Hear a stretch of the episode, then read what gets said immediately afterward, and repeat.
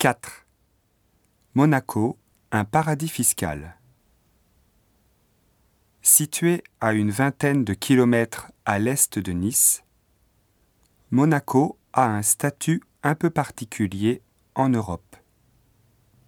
Protégé par la France depuis 1918, la principauté aura dû attendre 1993 pour devenir membre de l'Organisation des Nations Unies et 2006 pour entrer en relation diplomatique avec le Japon. Monaco est le pays le plus densément peuplé du monde, mais sa petite taille, 2,02 km, ne l'empêche pas d'avoir une renommée internationale grâce au sport,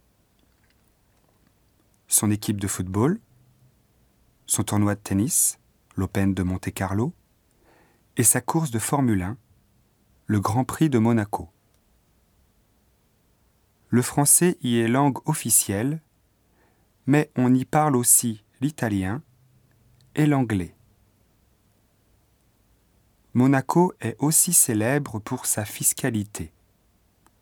On n'y lève aucun impôt sur le revenu, aucune taxe foncière, aucune taxe d'habitation.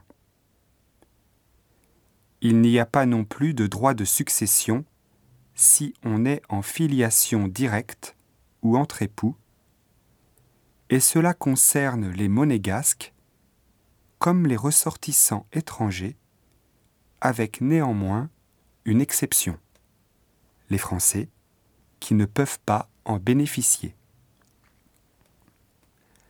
un véritable paradis fiscal donc, vers lequel les contribuables les plus riches émigrent sans honte.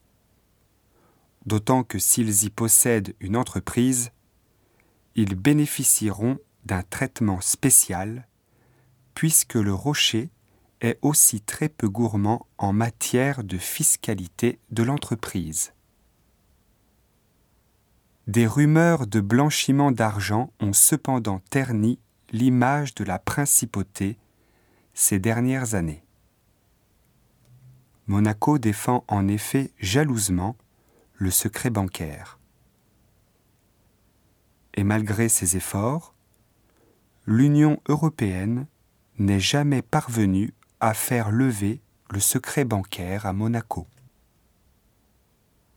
En 2005, le prince Albert II a succédé à Régnier III. Depuis son avènement, il met tous ses efforts pour redorer le blason de Monaco et pour lui donner l'image d'un pays tourné vers les nouvelles technologies et l'environnement.